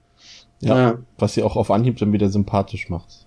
Denn obwohl ja. am Anfang auch jetzt nicht gerade, selbst Tommy auf seine Art und Weise, zumindest so wie er sich später auf dem Ball verhält, ist er eigentlich auch äh, eine totale Sympathiebombe auf einmal. Ne? ja, generell, Tommy macht nichts super Schlimmes eigentlich im ganzen Film. Er ist aber so, wird einem aber so präsentiert wie der typische Quarterback, du, ja. Douchebag-Typ, ja, der, der, genau. der typische Footballspieler, was auch immer da aus genau. dem Team. Ja, und, und äh, ja, also du hast es schon gesagt, also währenddessen äh, spinnen halt die, die Carries Erzfeindin Chris und, und, ähm, und, und Billy, gespielt von John Travolta, äh, ja, einen Racheplan spinnen die sich aus und ähm, dazu schlachten sie ein Schwein, was, was so auch so äh, ja, da denkst du natürlich als Zuschauer erstmal, gut, ja, das ist immer die Frage. Klar, wenn sich heute jemand, wenn ich jetzt sage, guckt euch mal Carrie an, dann kennst du irgendwie diese Szene trotzdem schon und dann weißt du natürlich auch schon, was die jetzt mit diesem Schweineblut davor haben. Aber wenn du das jetzt wirklich mal neutral als vielleicht wirklich Erstsichtung äh, betrachtest und, und, und ohne Vorwissen, dann äh, denkst du schon, okay, wo soll das jetzt hinführen? Was haben die davor? Ähm, mhm. Aber also was an dieser Stelle, was ich halt interessant finde, das werfe ich an dieser Stelle mal ein, ähm, ist, dass mir sehr heute, also nicht heute, sondern als ich den Film jetzt gesehen habe nochmal, ist mir total aufgefallen, was der für eine unglaublich gute Dynamik hat, der Film. Der hat eigentlich nie Leerlauf, also der ist wirklich pausenlos, obwohl der nicht pausenlos Action ist, ganz im Gegenteil. Aber ich finde, mhm. der hat einen mhm. super Flow. Alles, was da gezeigt wird, alles, was De Palma oder, oder vor allem der Editor ja scheinbar auch Paul Hirsch, ähm, für wichtig hält und, und was dort gezeigt wird, das ist auch wirklich genauso. Also ich habe da nicht einen Moment oder eine Szene, wo ich sage, okay, darauf hätte man jetzt verzichten können, hier hätte man was, noch was trimmen können und so weiter. Und ich fand, das hat, der hat ein unglaublich gutes Pacing gehabt, irgendwie der Film, obwohl er ja eigentlich erst am Ende so richtig ausbricht in seine Horrorgefilde und vorher Ja. nur so dezente Andeutungen hat. Aber ich fand das unglaublich gut von der Dynamik her, von, vom Pacing her. Also, war ich richtig überrascht und das ist mir damals nämlich nicht so aufgefallen. Das ist mir jetzt erst richtig aufgefallen. Und da war ich ja richtig hin und weg. Also, das ist echt klasse. Ja, das stimmt. Der hat tatsächlich, also ich nehme jetzt diese Szene, wo sie da ihre Taxidos anprobieren, raus. Die finde ich ein bisschen überflüssig, aber ansonsten das Pacing ist wirklich top. Ähm, ja, auch halt wahrscheinlich auch dem geschuldet mit, dass es halt diese mehr oder weniger drei, mh, ich sag jetzt nicht Handlungsstränge gibt, aber diese drei Aspekte, die wir immer sehen, also Carrie und die Mutter zu Hause, dann ähm, halt die beiden, die das schön also dann Tommy und Sue, wie sie halt das sich überlegen, sie da quasi ähm, mehr zu integrieren und halt ähm, ja Billy und Chris, die halt den bösen Plan schmieden, die auch so ein bisschen so als ja ich weiß nicht, es gab so ein paar Sachen, es gibt diese eine Szene, wo Chris und Billy halt recht lange Auto fahren und ähm, das soll glaube ich sehr also so als Comic Relief so ein bisschen lustig auflockernd sein. Fand ich aber auch so, ja, also das, das fand ich noch so ein bisschen lame in Anführungszeichen. Und auch, dass Billy dann immer ihr ins Gesicht schlägt, wenn sie sagt irgendwie shit oder so, das ist so, uh, und ja, bisschen nervig, die beiden, ne, Ja, der ich, ich sag mal so, wenn man dem Film, das ist auch tatsächlich der, die Sache, wofür ich den Film letztendlich nachher meine finalen Bewertung was abgezogen habe, ist tatsächlich so dieser, ja, dieser Versuch von De Palma da so einen gewissen Humor mit reinzubringen, was vielleicht in den 70ern oder zu dem Zeitpunkt vielleicht auch sein musste, aber irgendwie Mhm. nicht so ganz funktioniert. Das ist ähm, gerade auch halt, eigentlich sind es immer just diese Momente, wo dieses komische Synthesizer 70er Jahre TKKG Hörspiel-Thema kommt, was halt auch bei dieser, dieser Anzuganprobe von den Jungs ist, das wirkt halt alles ein bisschen komisch, komisch, obwohl ich das gar nicht so unlustig fand, ehrlich gesagt, zumindest den blöden Dialog, den die da führen, weil es um die Smokings ging, weil der eine Ja. Typ dann, äh, der sagt, ja, ich ziehe eigentlich sowas nicht gerne an, der hat halt dann auch wirklich einen witzigen Anzug an, muss man auch wirklich sagen. ja, das stimmt. Aber, aber, aber das ist so, ja, da versucht der Film sich irgendwie kurzzeitig in eine Tonalität rein zu, reinzupressen, die äh, eigentlich nicht passt, die eigentlich nicht da so hingehört. Also da würde ich dir auf jeden Fall recht geben. Das ist auch das, was mir als einzige Sache eigentlich so am Film nicht gefallen hat. Aber was dann halt stattdessen auch passiert gleichzeitig ist halt, dass äh, Carrie ähm, Carrie auch immer selbstbewusster wird, ne? Und man merkt das auch, wie sie sich dann gegenüber, gegenüber ihrer Mutter dann verhält. So auch schon so ein bisschen so von wegen, nee, du hast mir das nicht zu sagen, so in dem Sinne. Und, und dass sie halt mit fortlaufendem Plot und auch immer mehr, sie da ein bisschen eingegliedert wird durch Sue und Tommy, ähm, das, das änderte dann den Charakter auch so. Und das ist so, ist eigentlich ganz gut gemacht. Also du hast Carrie, die ein bisschen selbstbewusster wird und dann durchaus auch schon merkt, dass sie ja durchaus vielleicht ja, vielleicht ist sie gar nicht das hässliche Entlein unbedingt. Und dass Sue selbst dann zu diesem Zeitpunkt ähm, fast schon so ein bisschen unsere Hauptfigur wird. Und das finde ich interessant, weil du denkst dann zum Ende hin, für die Zuhörer, die jetzt den Film schon kennen, wissen ja, wie, wie ich das jetzt meine, ähm, zum Ende hin äh, versucht der Film dich ja in so einen so einen- so einen Zwiespalt, Zwiespalt zu bringen, von wegen, das ist ja deine Antagonistin, äh, deine Protagonistin, aber sie Mhm. macht jetzt böse Sachen so am Ende. Und ich finde, das macht der Film relativ schlau, indem er Sue, ähm, die am Ende auch nochmal relevant wird, ähm, hier so dezent zur Hauptfigur macht so ein bisschen. Also sie ist jetzt nicht der Dreh- und Angelpunkt der Geschichte, das bleibt Carrie, aber sie versuchen Sue so in ein Licht zu rücken, dass wir gleichzeitig auch mit ihr sympathieren können, sympath sympathisieren können, ähm, Mhm. was uns am Ende diesen, das Ende halt nicht mehr so schwer fallen lässt. Weißt du, wie ich meine? Ja, das stimmt. Weil du dann auf einmal noch einen Definitiv. Ankerpunkt in der Geschichte hast, der dir sympathisch ist. Und das macht der Ja. Film relativ unbewusst gut. Ja, das stimmt. Ähm, ist mir tatsächlich auch nicht so aufgefallen, aber jetzt, wo ich, wenn ich so drüber nachdenke, ja, muss ich dir recht geben. Und ähm, ja, interessant ist halt, also was auch der Film sehr gut macht, ist halt dann die Charakterentwicklung, die hast du eben schon angesprochen, von Carrie, wie sie dann halt, es gibt ja diese eine Szene, wo sie am Esstisch sind, auch sehr gruselig, dann mit dem Abendmahl im Hintergrund und ähm, ja, wo Carrie es dann halt wagt anzusprechen, dass Tommy sie zum Ball eingeladen hat und dass sie zugesagt hat ähm, und sie natürlich halt dann die Mutter komplett durchdreht und halt, also aber auch immer, da gibt es auch keine Grenze. Das ist dann nicht irgendwie so, das ist dann, okay, straight, hier, sie hat ihr das Getränk ins Gesicht geschüttet und es gibt nur eins, Keller beten, buff. Um Vergebung bitten und nein. Also so strikter geht es halt nicht. Und da, ja, merkst du, merkt man halt, dass dann innerhalb dieses Dialoges oder dieser Szene dann halt Carrie immer selbstbewusster wird und dann am Ende halt ihr auch so zeigt, was sie kann mit ihren Genau. Kräften. Sie nutzt ihre Fähigkeiten. Und genau, und dadurch halt auch so ihre Macht unter Beweis stellt und sagt und dadurch halt auch durch ihre Kräfte quasi den Weg findet, sich da quasi von ihrer Mutter so zu emanzipieren und zu sagen, so, no, fuck it, ich gehe, nichts, was du sagst, wird daran etwas ändern. Ähm, ich habe dich trotzdem lieb, das finde ich immer ganz putzig, wenn die dann trotzdem noch so, also sie hat immer noch so durchaus dieses, sie möchte jetzt ihrer Mutter nicht ähm, heimzahlen dafür, dass sie, ähm, was sie ihr angetan hat oder dass sie halt sie so komisch erzogen hat, aber sie möchte sich jetzt auch nicht mehr von ihr rumkommandieren lassen. Und das finde ich auch eine sehr schöne Charakterentwicklung und wird einem auch sehr glaubwürdig und sehr schön da dann, ja, äh, gezeigt. Ja, sehe ich auch so. Ja, und die, ähm, es kommt dann zum Ball letztendlich, äh, zu der Ball, zu dem ganzen Segment, der dort spielt. Und es ist erstmal alles ganz gewöhnlich. Also dort wird gegessen, dort wird getanzt. Äh, Carrie ist überglücklich, dort zu sein. Das sieht man auch. Man sieht sie zum ersten Mal so richtig lachen und so, so mit so einem, mit so einem Lächeln. Sie ist zwar immer natürlich immer noch so leicht, ähm, also sie hat jetzt noch nicht, sie ist selbstbewusster als zuvor, aber man kann sie natürlich noch längst nicht als extrovertiert oder selbstsicher bezeichnen, aber sie ist einfach, man merkt, dass sie so ein bisschen aus sich rauskommt, sie ist glücklich, einfach mal Teil der Gemeinschaft zu sein. Sie bekommt natürlich auch mit, dass, dass dort Mitschüler und Mitschülerinnen ähm, so, ich will jetzt nicht sagen, sie bewundern, aber auf jeden Fall überrascht sind, was sie mhm. da aus sich gemacht hat und dass sie dort ist. Und, und ähm, die tanzen dann, es kommt ja sogar zu einem Kuss auch noch. Und, und ich finde, was, was hier mir auch gefallen hat, ist absolut die, die Kameraarbeit dort, wie sie immer wieder um auch um Tommy und Carrie herumschwenkt und, und also mhm. das war schon teilweise echt beeindruckend, muss ich sagen. Äh, das hat mir richtig gut gefallen, wie das audiovisuell in Szene gesetzt wird.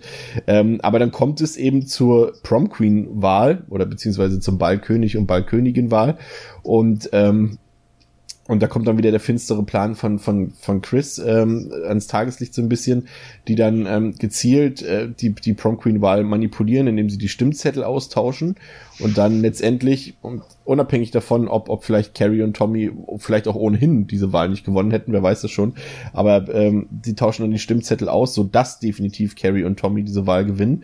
Und dann kommt auch wieder so ein fantastischer Moment, wie ähm, De Palma das löst, dass er also dieses alles, was jetzt passiert, so in extremer Zeitlupe abläuft. Mhm. Weiß ich, das ist ja so generell so ein Trademark von, von, von De Palma, was er in vielen Filmen gemacht hat, äh, ab hier.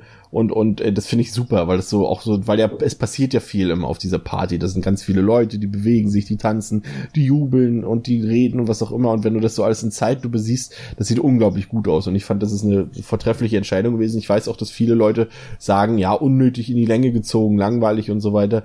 Aber ich fand's super, muss ich ganz ehrlich sagen.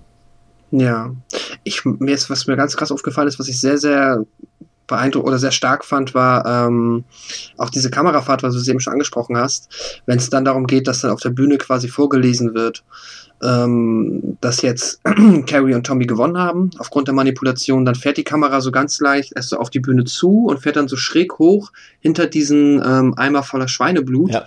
Und man sieht dann gar nicht, was auf der Bühne passiert, man hört nur die Stimmen und die sagen dann so, ähm, Carrie White und Tommy Ross und dann hast du aber trotzdem mit der Kamera den Blick auf diesen kompletten Ballsaal und dann fährt die halt von dort oben halt dann so Richtung Carrie und ähm, Tommy, die du halt am Anfang vielleicht gar nicht gesehen hast, da ganz klein.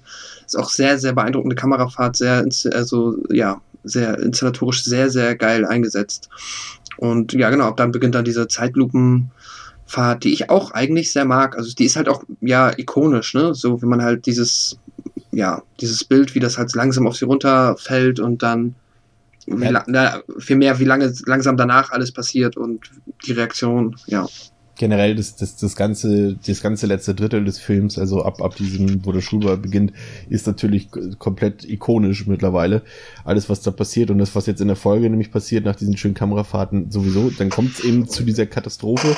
Äh, das, äh, du siehst halt noch, wie, wie, wie Sue ähm, reinkommt und, und bemerkt, oder sie war ja schon ein bisschen länger drin und war da angelehnt und hat sich gefreut für Carrie und so weiter und sieht dann auf einmal, ähm, dass da so eine, so ein, ja, so ein nicht Schnur, wie nennt sich das, so ein, so ein Seil, ein Seil. oben und sieht, guckt, woran ist das denn befestigt und sieht diesen Eimer und so weiter. Und sie versucht dann auch eine Katastrophe zu verhindern und will äh, vorwarnen, beziehungsweise irgendwie einschreiten und es läuft dann halt auch komplett in Zeitlupe ab und ist halt auch mega spannend gemacht dadurch irgendwie, weil du halt wirklich denkst so, okay, vielleicht kann sie noch irgendwas verhindern, was auch immer und so weiter. Und das, das ist echt gut gemacht, also finde ich, finde ich super, aber dann ist halt die Lehrerin und dann sind nämlich wieder die beiden, die eigentlich beide gute Absichten haben zu und die Lehrerin mehreren, die dann aber dafür in, in Zusammenwirken dafür sorgen, dass die Katastrophe letztendlich, also sie sind nicht schuld daran, dass sie ausbricht, aber sie verpassen dadurch die Möglichkeit, es zu verhindern. Und ja, ja dann ist es so, dass, äh, dass die, das äh, quasi, ähm, ähm, soll ich den Namen vergessen, ähm, Chris? Chris, Chris und, und Billy quasi das äh, Seil loslassen und äh, der Eimer mit dem wie wir jetzt dann auch schon vorher erfahren haben, das Schweineblut, was sie sich vorher quasi erbeutet haben, ähm, aus dem Eimer läuft, beziehungsweise der Eimer kippt um und, und äh, geht runter Richtung Boden und äh, das ganze Schweineblut verteilt sich über Carries Kopf und über Carries Körper. Und das ist dann der Blick, den sie dann drauf hat, wie sie halt Blut beschmiert und es tropft und läuft alles an ihrem Kleid herunter, an ihrem Kopf herunter, an ihren Haaren herunter.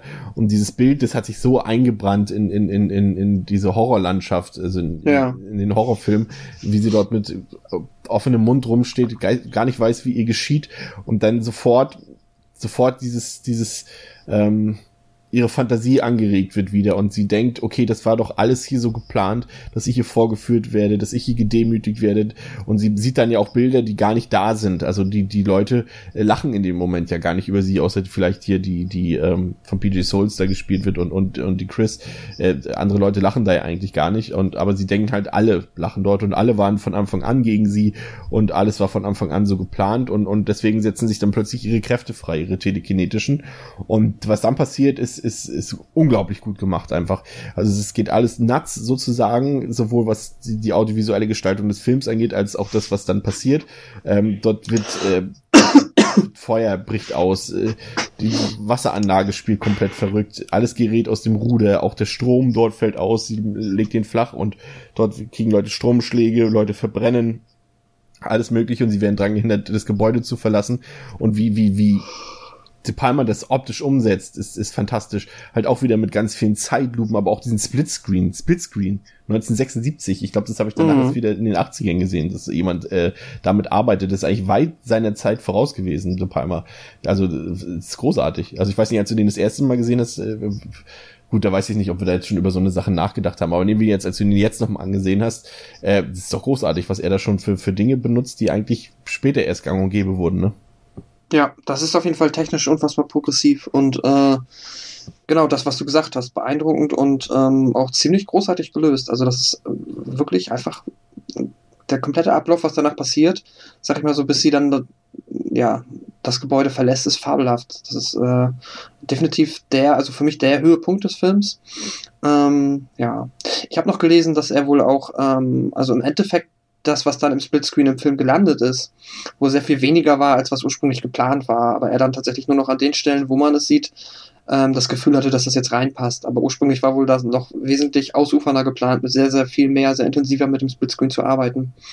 Ähm, ja, aber ja, wie du gesagt hast, progressiv ohne Ende ich finde halt auch gut, und das ist dann, das ist wohl eines der Sachen, die im Buch anders sind, dass Carrie halt dort die ganze Stadt auseinander nimmt und hier mhm. natürlich als kleiner Horrorfilm mit wenig Budget 1,8 Millionen Dollar, ähm, obwohl das immer noch das sechsfach ist von dem, was Halloween zur Verfügung hatte, aber ähm, aber das sind das sind hier aus Budgetgründen halt nur das Schulgebäude oder die Turnhalle dort, dieses Ballgebäude, aus in Schutt und Asche gelegt wird, aber das hat vollkommen ausgereicht, um um diese äh, ja wie drastisch das ist darzustellen. Also es war großartig gemacht und ich finde, es geht danach eben auch noch weiter, finde ich, ähm, weil Carrie verlässt dann das Gebäude und und äh, geht Richtung, also geht nach Hause und dann sind Chris und Billy da und verfolgen sie mit dem Auto. Und das ist auch so eine so eine so eine großartige Szene und sie wollen sie überfahren. Und Carrie setzt dann ihre telekinetischen Kräfte ein und und lotst das Auto quasi in voller Geschwindigkeit an sich selbst vorbei und, und das überschlägt dann und es explodiert und es ist super gefilmt auch. Also ich finde es großartig, denn mhm. also ja, ich finde, man sieht einmal, dass es angespeedet ist. Das sieht halt genau. heutzutage immer nicht mehr gut aus. Das altert halt immer schlecht, aber war halt damals, da kannst du ja nicht mit dem Auto auf das Mädchen fahren. Ne? Deswegen ging es nicht anders. Die sind wahrscheinlich wesentlich langsamer gefahren, aber ja. ansonsten ja. Ja, und dann kommt es, ähm, nachdem wir eigentlich schon dieses dachten, es wäre jetzt der Showdown, das Finale geht's natürlich äh, noch weiter. Carrie ist erstmal zu Hause und das Ganze beruhigt sich so ein bisschen. Sie badet äh, ihren blutbemalten Körper sozusagen ab in der Badewanne und dann äh, taucht ihre Mutter plötzlich wieder auf und sie versucht Carrie zu töten mit dem Messer. Und da läuft Aber erst entschuldigt sich ja die, also erst möchte quasi, also Carrie sucht dann quasi jetzt ihr Wohl wieder bei der Mutter und sagt, umarm mich, halt mich fest, ja. die waren alle gemein, ja, alles, eben. was du gesagt genau. hast, stimmt obwohl das ja nicht gestimmt hat, was die, nur weil die Mutter es gesagt hat, hat sie das Gefühl gehabt, dass es stimmt. Ja. ist ja auch so ein bisschen für die Moral des Films so ein Knackpunkt. Ja. Und, und äh, ja, dann kommt es äh, quasi wieder zum Kampf, da läuft diese super Musik dabei und dann gibt's halt dieses ikonische Bild am Ende, wie Carrie ähm, ihre Mutter quasi mit Messern festnagelt äh, in, Mhm. in dem Haus und ähm, das auch dann in Schutt und Asche quasi aufgeht und so weiter und das ist alles großartig gemacht, ähm, finde ich. Äh, das die Frage ist immer, die würde ich jetzt äh, dir stellen, tatsächlich die Frage, wie findest du das immer, wenn so eine, so eine Geschichte so einen doppelten Showdown hatte. Du denkst, du hast gerade den Showdown gesehen und der Film ist zu Ende und dann kommt aber noch mal so ein Ding. Das ist eher so eine Sache, wo du denkst, hm, hätte jetzt nicht sein müssen oder Ja, man hat ja auch selber so ein bisschen, also beim zweiten Mal war es jetzt gar kein Problem. Beim ersten Mal glaube ich schon. Weil man hat ja selber auch so einen Rhythmus, wie man einen Film guckt und ähm, man verliert ja auch teilweise ein bisschen das Zeitgefühl. Der Film ist jetzt nicht übermäßig lang, deswegen ist es auch, also finde ich jetzt auch gar nicht dramatisch, es ist nicht so Herr der Ringe mäßig, äh, wann ist der Film denn endlich zu Ende, sondern hier ist es halt schon immer noch knackig, aber man hat, man hat, ist da halt natürlich beim ersten Höhepunkt so dieses und jetzt gleich Credits, so nach dem Motto. Ähm, und dann kommt halt noch eine ganze Ecke, aber ähm, ja, ich glaub, kann verstehen, wenn einem das so ein bisschen so im Rhythmus ein bisschen verwirrt. Wiederum mag ich es auch, wenn das mal anders gemacht wird oder wenn das halt so, ja, nicht genau dann zu Ende ist, wie man es erwartet, ein bisschen mit dem Zuschauer gespielt wird. Also ich finde das jetzt nicht schlimm in dem Fall. Sue ist dann die einzig Überlebende, weil sie halt ja von der Lehrerin des Gebäudes verwiesen wurde. Und ähm, sie geht dann am Ende ans Grab von Carrie. Und Mhm. Carries Hand kommt dann, ja, Tanz der Teufelartig plötzlich aus der Erde geschossen.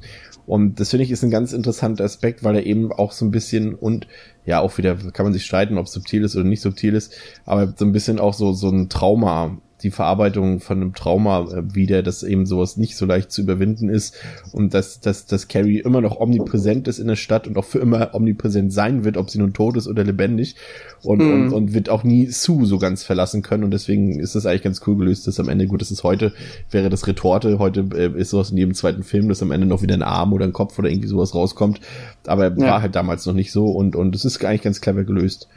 Und das sind halt so Sachen, heute sagst du, ja, aber das habe ich doch alles schon 10.000 Mal gesehen. Ja, aber das gab's da halt damals noch nicht, ne? Hm, ja, genau. Das ist, muss man immer ein bisschen mit dem Auge der Zeit sehen. Ähm, ich finde das generell auch eine sehr schöne Szene. Sie hat, sie hat ja auch dieses, so eine Art, ja, kann man Brautkleid sagen? Ja. Ich weiß es gar nicht. Aber hat so ein schönes weißes Kleid und ähm, ursprünglich war es ja auch mal der Gedanke, ob man äh, die die Amy Irving halt auch als äh, Carrie castet und da finde ich sie, also da fand ich sie jetzt wirklich sehr, ja, ich sag mal bezaubernd. Also ähm, da hatte ich das Gefühl, okay, die wird auf jeden Fall auch eine Protagonistin jetzt vielleicht in einem anderen Horrorfilm hergeben. Also ja, zum ich, Beispiel, hat mich jetzt im, zum Beispiel in Carrie 2 die Rache. ja, genau.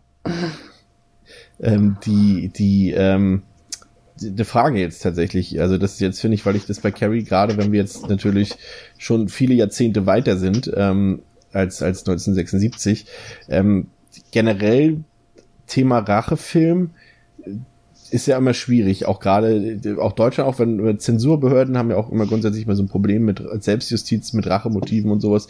Hier bei Carrie jetzt in dem Fall nicht. Aber gerade so in einem Zeitalter, ähm, ja, Mobbing ist ja auch immer wieder, wir hatten jetzt ja auch gerade ein paar TV-Serien von Netflix, die sich damit beschäftigt haben, mit so einem Thema. Aber so wie jetzt Carrie umgesetzt wurde, letztendlich, dass sie sich dort rächt und ein Blutbad ähm, veranstaltet und du als Zuschauer ja auch, das ist ja deine Protagonistin. Du hast Mitleid mit ihr, so wie sie behandelt wird die ganze Zeit und und äh, hast du aber am Ende Verständnis für ihre Reaktion am Ende. Das ist ein ganz schwieriges Thema und und Mhm. auch so, dass es auch vorher noch nicht so gab, dass deine Protagonistin auf einmal böse wird. Aber halt seit Columbine ähm, seit dem Mas- Schulmassaker damals, wo ja auch die Leute sich damals von ihren Mitschülern gehänselt gefühlt haben und gemobbt gefühlt haben und dann aus Rache die Leute umgebracht haben dort, ist es halt schwierig, sowas umzusetzen. Ich weiß nicht, ob das heute noch so, ja gut, es wurde ein Remake gemacht. gut, also es ist eigentlich schon wieder ad acta gelegt, das, was ich sagen wollte, aber, aber Mhm. ich finde die Thematik nicht einfach. Ich finde vor allem gut, dass der Film natürlich diese Thematik hat. Also es ist eben nicht so, dass es so diese, dass es einfach so ein Monster-Horror-Film ist und Carrie ist böse und so weiter, sondern der hat ja was dahinter. Ne? Also der hat ja auch eine Charakterstudie, der hat Coming-of-Age-Themen drin und und äh, der nimmt sich ja auch ernst. Nehmen wir jetzt mal diese zwei, drei, diese Tuxedo-Szene weg und diese Autofahrt weg, nimmt er sich ja auch total ernst, der Film. Und ich finde es gut, dass der Film damit umgeht mit diesem Thema, aber ich finde es halt seine Auflösung schwierig, wenn wir ihn jetzt in den modernen Zeitgeist hineinholen. Mhm. Ja, wobei ich muss sagen, ähm, was ist, wo ich mehr Verständnis für habe, ist halt dieses, ich habe das nicht so als Rache-Reaktion wahrgenommen, sondern als Verteidigungsreaktion, weil es war ja keine geplante Rache, das war ja, man muss überlegen, quasi dieser Wechsel von, sie denkt jetzt, sie ist ange akzeptiert worden, hinzu, sie bringt alle um, das ist ja jetzt in Realzeit innerhalb von fünf Sekunden passiert, maximal. Also sie hat halt dieses Blut auf sich bekommen, dann hat sie halt durch die Indoktrinierung ihrer ähm, ja, verrückten Mutter halt dann das Gefühl gehabt, alle lachen sie aus. Das war ja aber jetzt nicht von ihr bewusst, das war einfach so, wie sie jetzt quasi psychisch darauf reagiert hat. Und äh, deswegen, ähm, ich glaube, das war einfach mehr also eine, also ich habe das, verstehe das eher als eine krasse Schockreaktion einfach darauf, wie sie einfach sowas wie, naja, wie wenn ich jetzt jemand angreifst und du dich automatisch verteidigst. Und sie ja, hat sich einfach Panik in dem, sozusagen, ja, weiß, einfach, was sie machen soll, gerade genau, weil also, unerfahren ist mit solchen Momenten. Genau, maximal nicht schuldzurechnungsfähig, weil sie einfach so, so unter Druck gesetzt sich gefühlt hat. Also ich habe nicht das Gefühl gehabt, dass sie sich jetzt da quasi gesagt hat, so ihr seid alle, ich räche mich jetzt, sondern dass was mehr so aus einer Verteidigungssituation entstanden ist. Wobei klar, später, ne, dann bei ähm, Chris und Billy, da siehst du dann, da gebe ich dir recht, da hast du schon eher das Gefühl, so jetzt, das hätte sie anders lösen Ja, können. aber auch und das, vorher, zum Beispiel, als da die beiden älteren Leute da an diesem Mikrofon umherhantieren Ja. und warnen wollen, da guckt sie auch gezielt hin und verteilt den ja, das stimmt. Also sie ist dann schon in so einer, sie ist schon in so einem Wahn, das stimmt. Ähm, Also den Rage-Mode hat sie definitiv angeworfen. Ja, also ob, sie, ob der Revenge-Mode ist, weiß ich nicht, aber Rage auf jeden Fall. das auf jeden Fall. Ist aber interessant. Äh, kann man definitiv gut drüber diskutieren. Vielleicht haben ja auch die äh, Zuhörer dazu noch eine sehr, äh, ja, eine dezidierte Meinung zu. Wäre interessant. Könnt ihr uns gerne wissen lassen. Findest du, dass, ob, äh, findest du, dass der Film gealtert ist oder findest du den immer noch taufrisch, wenn du den jetzt siehst? Ja, doch, du hast schon, also so, es gibt halt viele Punkte, wo du es halt einfach merkst. Natürlich einerseits daran, wie die Figuren aussehen. Ich finde, ich finde Tommy, dass ich liebe seinen Double Denim Look, wenn er, ähm, wenn er dann Carrie das erste Mal fragt und einfach hat diese langen, weiß, äh, diese langen blonden Thomas Gottschalk Haare. Äh, und dann hat er diese geile hellblaue Jeansjacke und die farbgleiche hellblaue Jeanshose. Das sieht halt schon, dadurch siehst du es halt natürlich und, ähm, aber ich glaube, darauf willst du nicht unbedingt hinaus. Äh, Ne, nur von so ein paar Momenten. Ne? Wie gesagt, wenn man halt sieht, dass das jetzt angespeedet ist, das Auto, das sieht halt so ein bisschen, ein bisschen Benny Hill-mäßig kurz aus oder ähm, das nochmal, das, der gleiche Effekt in dieser Taxido-Szene, plus dann halt dieser lustige TKKG-Soundtrack. Daran merkt man's, aber wenn man das so ein bisschen drumherum, also wenn man das rauslässt, dann funktioniert der Film unfassbar gut und ich finde, also der ist sehr gut gealtert, würde ich sagen. Die, ähm, so, Und also jetzt, sorry, ich habe dir einfach mal die Gegenfrage impliziert, deswegen, weil es mich auch interessiert, was du davon denkst. ich finde den tatsächlich gar nicht gealtert. Also wenn man jetzt natürlich von gewissen Modeerscheinungen ähm, absieht, aber ich finde jetzt so rein, wie er inszeniert ist, finde ich den also wirklich in keiner Weise altbacken. Irgendwie, deswegen war ich ja Mhm. jetzt so überrascht, weil mir kam er damals, als ich das erste Mal gesehen habe, etwas dröger vor, aber ist er eigentlich überhaupt nicht. Deswegen war ich so halt so begeistert von dieser Dynamik und von dieser Geschwindigkeit, die der Film eigentlich hat. Und dass halt die Geschichte einfach so straightforward erzählt wird, dass es da nicht irgendwelche Nebenschauplätze gibt oder sowas, sondern es ist alles so für diese Grundhandlung wichtig, was dort gezeigt wird. Und dadurch ist es auch nie langweilig und da war ich eher positiv überrascht von. Und dass er halt auch so wirklich so viel erzählt. Das ist ja auch wirklich so ein, ja, das ist natürlich immer schwierig. Heutzutage wird man sagen, wie kann sich die Palma das herausnehmen, äh, so einen Film über Frauen zu machen letztendlich. Auch so gerade, wenn er so Themen wie Menstruation und sowas behandelt. Aber letztendlich kannst du das ja auch aus Männersicht betrachten, dass eben Männer nicht alles über Frauen wissen und äh, Ja. dass es da Sachen gibt, die wir einfach auch nicht nachvollziehen können und wo wir auch mal Verständnis für haben müssen und so weiter alles. Und, und ähm, dass auch, dass er dann auch zeigt, wie, wie was das in so eine Frau auch auslösen kann oder generell im Menschen, wenn man verletzt wird und, und was für eine zerstörerische psychische Natur da auch hintersteckt, wie, was, was denn alles zerstören kann in deinem Leben oder andere Leben zerstören kann, fand ich großartig gemacht. Und ähm, schauspielerisch muss ich sagen, also ich meine, ich sag mal so, Sissy Spacek und, und, und Piper Laurie haben jetzt ihre Oscar-Nominierung nicht äh, geschenkt bekommen. Ne? Also ich muss sagen, Mhm. die beiden spielen überragend. Gerade für einen Ja. Horrorfilm ist das, muss ich sagen, also allerhöchste Güteklasse. Ja, definitiv. Und auch ähm, ansonsten ist alles, äh, sagen wir mal, grundsolide mindestens. Das ist jetzt äh, nichts, wo man sagt, so, äh, Nee, das sind tatsächlich so, gespielt. man könnte jetzt auch so, so eine Figuren wie Tommy oder sowas, könnte man jetzt auch so typisch, stereotypisch wie im Freitag der 13. oder sowas besetzen. Denn ist Ja. halt der Douchebag, aber ich finde schon, dass selbst, ja, unsere, unsere beiden Schurkenfiguren, sag ich mal in Anführungszeichen, Billy und Chris, die sind halt ein bisschen überzeichnet. Ähm, aber, aber auch dort ist ja so ein gewisses, gut, bei Billy nicht, aber bei Chris, sie hat ja auch Momente und Szenen in dem Film, wo zumindest ein bisschen was rausgearbeitet ist, dass sie zum Beispiel da auch gegen die Lehrerin rebelliert, ne? Ja, Das ja, ist- das stimmt. Und dass sie das dann auch nicht mit sich machen lässt und so weiter. Also es ist ja nicht so, dass es jetzt einfach Grund auf böse ist. Du hast dann noch einen Moment und wie, wie sie dann noch eine geknallt bekommt und so weiter. Das ist, hat ja, löst ja auch was in ihr aus. Also so Mhm. einfach macht sich der Film das nicht. Ähm, von daher kann ich da, also wie gesagt, da gibt's so viele tolle Sachen in dem Film. Ich würde ihn gerne mal noch einordnen, so im, im King-Ranking, was Verfilmung angeht. Ähm, ich weiß ja, du bist ja auch ein großer Shining-Fan. Ähm, Mhm. Gib mal so grob, grob, grob eine Einordnung von Carrie. Würdest du eher sagen, so im oberen Drittel, im mittleren Drittel, im unteren Drittel? Ah, Ich habe noch nicht alle King-Verfilmungen gesehen. Äh, Von denen, die ich gesehen habe, jetzt oberes Drittel auf jeden Fall. Das ist ein Film, den ich sehr mag. Und es gibt viele Filme, die ich okay finde, die ich gar nicht mag. Ähm, ich würde jetzt aber, ich würde jetzt ähm, nicht, äh, jetzt für mich nicht an The Shining kratzen oder ähm, ja, ein paar anderen, dem neuen S oder Stand By Me, sowas da, das, die hebe ich noch mal raus, aber. Und bei dir? Ja, ich würde gehe auch mit oberes Drittel. Also ich bei mir stehen jetzt, also ich würde auch sagen, Shining ist noch ein, obwohl ich, da habe ich schon lange nicht mehr gesehen. Das ist ja einer deiner Lieblingsfilme, glaube ich, ist, müssen wir den auch Mhm. irgendwann mal machen. Ähm, da, also da zu Shining sage ich jetzt erstmal nichts, weil den habe ich auch wirklich schon zehn Jahre nicht mehr gesehen. Oh, Und, und ähm, da freue ich mich drauf, den nochmal zu sehen und dann gucke ich erstmal, ob der wirklich auch noch so gut bei mir funktioniert wie früher. Ich gehe aber davon aus, obwohl zehn Jahre ist es nicht her, aber fünf, sechs Jahre ist auf jeden Fall her. Ähm, ich fand auch Die Verurteilten ist auch ein super Film Mhm. und Stand By Me sagst du auch schon, aber ich würde sagen, der ist so, ähm, ja, ja, der neue S ist natürlich auch schon verdammt gut, aber so in, in diesem Bereich, in diesem Bereich dieser vier, fünf Filme, vielleicht Green Mile auch noch so ein bisschen, äh, ist ja auch ein ziemlich guter Film. Ähm, ja, der Nebel ist auch ziemlich gut. Das ist das Problem. Immer wenn man über King spricht, dann fängt man an und denkt so, aber es ist auch ganz oft so, ja, aber da, das, die Filme sind alle schlecht und außer, außer, außer, Ja, außer, ja, außer. Aber es gibt aber auch viel Mist. Also das war mir nicht Ja, klar. Ne? Also, Aber es gibt auch einfach fucking viele King-Filme. es gibt halt auch Dreamcatcher, ne? ja. ja Da es hab gibt halt viel Da habe Quatsch. ich gestern noch überlegt, ob ich den noch mitbestelle bei diesem Dreamcatcher, weil ich dachte, eigentlich mit einfach mal Pascal ärgern, den müssen wir eigentlich auch mal machen. Äh, ich, ich verrate dir jetzt nicht, ob ich ihn mitbestellt habe oder nicht. Ähm, Okay. Ja, also er ist auf jeden Fall, gehört er definitiv zu den besten Stephen King-Adaptionen dazu, ohne Wenn und Aber. Ich glaube, da sind wir uns alle einig, obwohl es auch Leute gibt, die mit Carrie nicht so viel anfangen können.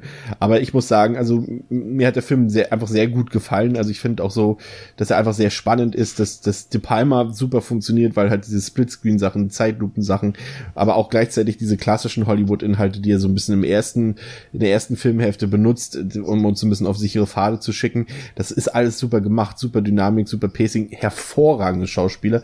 Und ich fand auch irgendwie, dass das einfach auch perfekt funktioniert, dass er halt den wahren Horror wirklich erst so in den letzten 20 Minuten rauslässt, mal von den ein, zwei, drei telekinetischen Einsätzen zwischendurch, die ja wirklich nur auf Sekundenbasis funktionieren. Ähm, funktioniert perfekt, den Horror erst am Ende so rauszulassen, weil einfach der, der vorherige Anteil schon spannend und interessant ist. Also Mhm. ich gebe dem Film satte viereinhalb von fünf Sternen. Ich bin, mag den sehr gerne. Mhm. Ja, ich habe mir bleibt wenig übrig, dem noch hinzuzufügen. Ähm, also ich kann mich quasi fast nahtlos anschließen.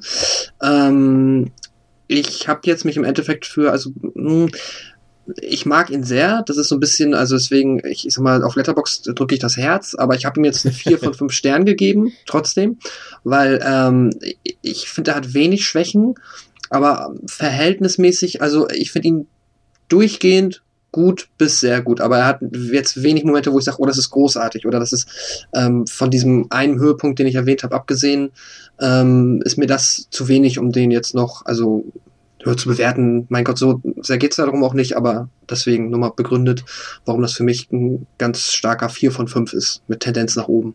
Man, man hätte ja Carrie auch für sich alleine stehen lassen können, was man ja auch, äh, auch zwei Jahrzehnte lang getan hat. Ähm, irgendjemand kam dann mal auf die glorreiche Idee, machen wir mal einen zweiten Teil daraus. Und ähm, den ja, der ist schwierig jetzt zu finden aktuell. Der lief früher öfter mal im Fernsehen als so zur Teenie-Slasher-Welle. Da gehört eigentlich auch perfekt rein. The Rage Carry 2 aus dem Jahr 1999.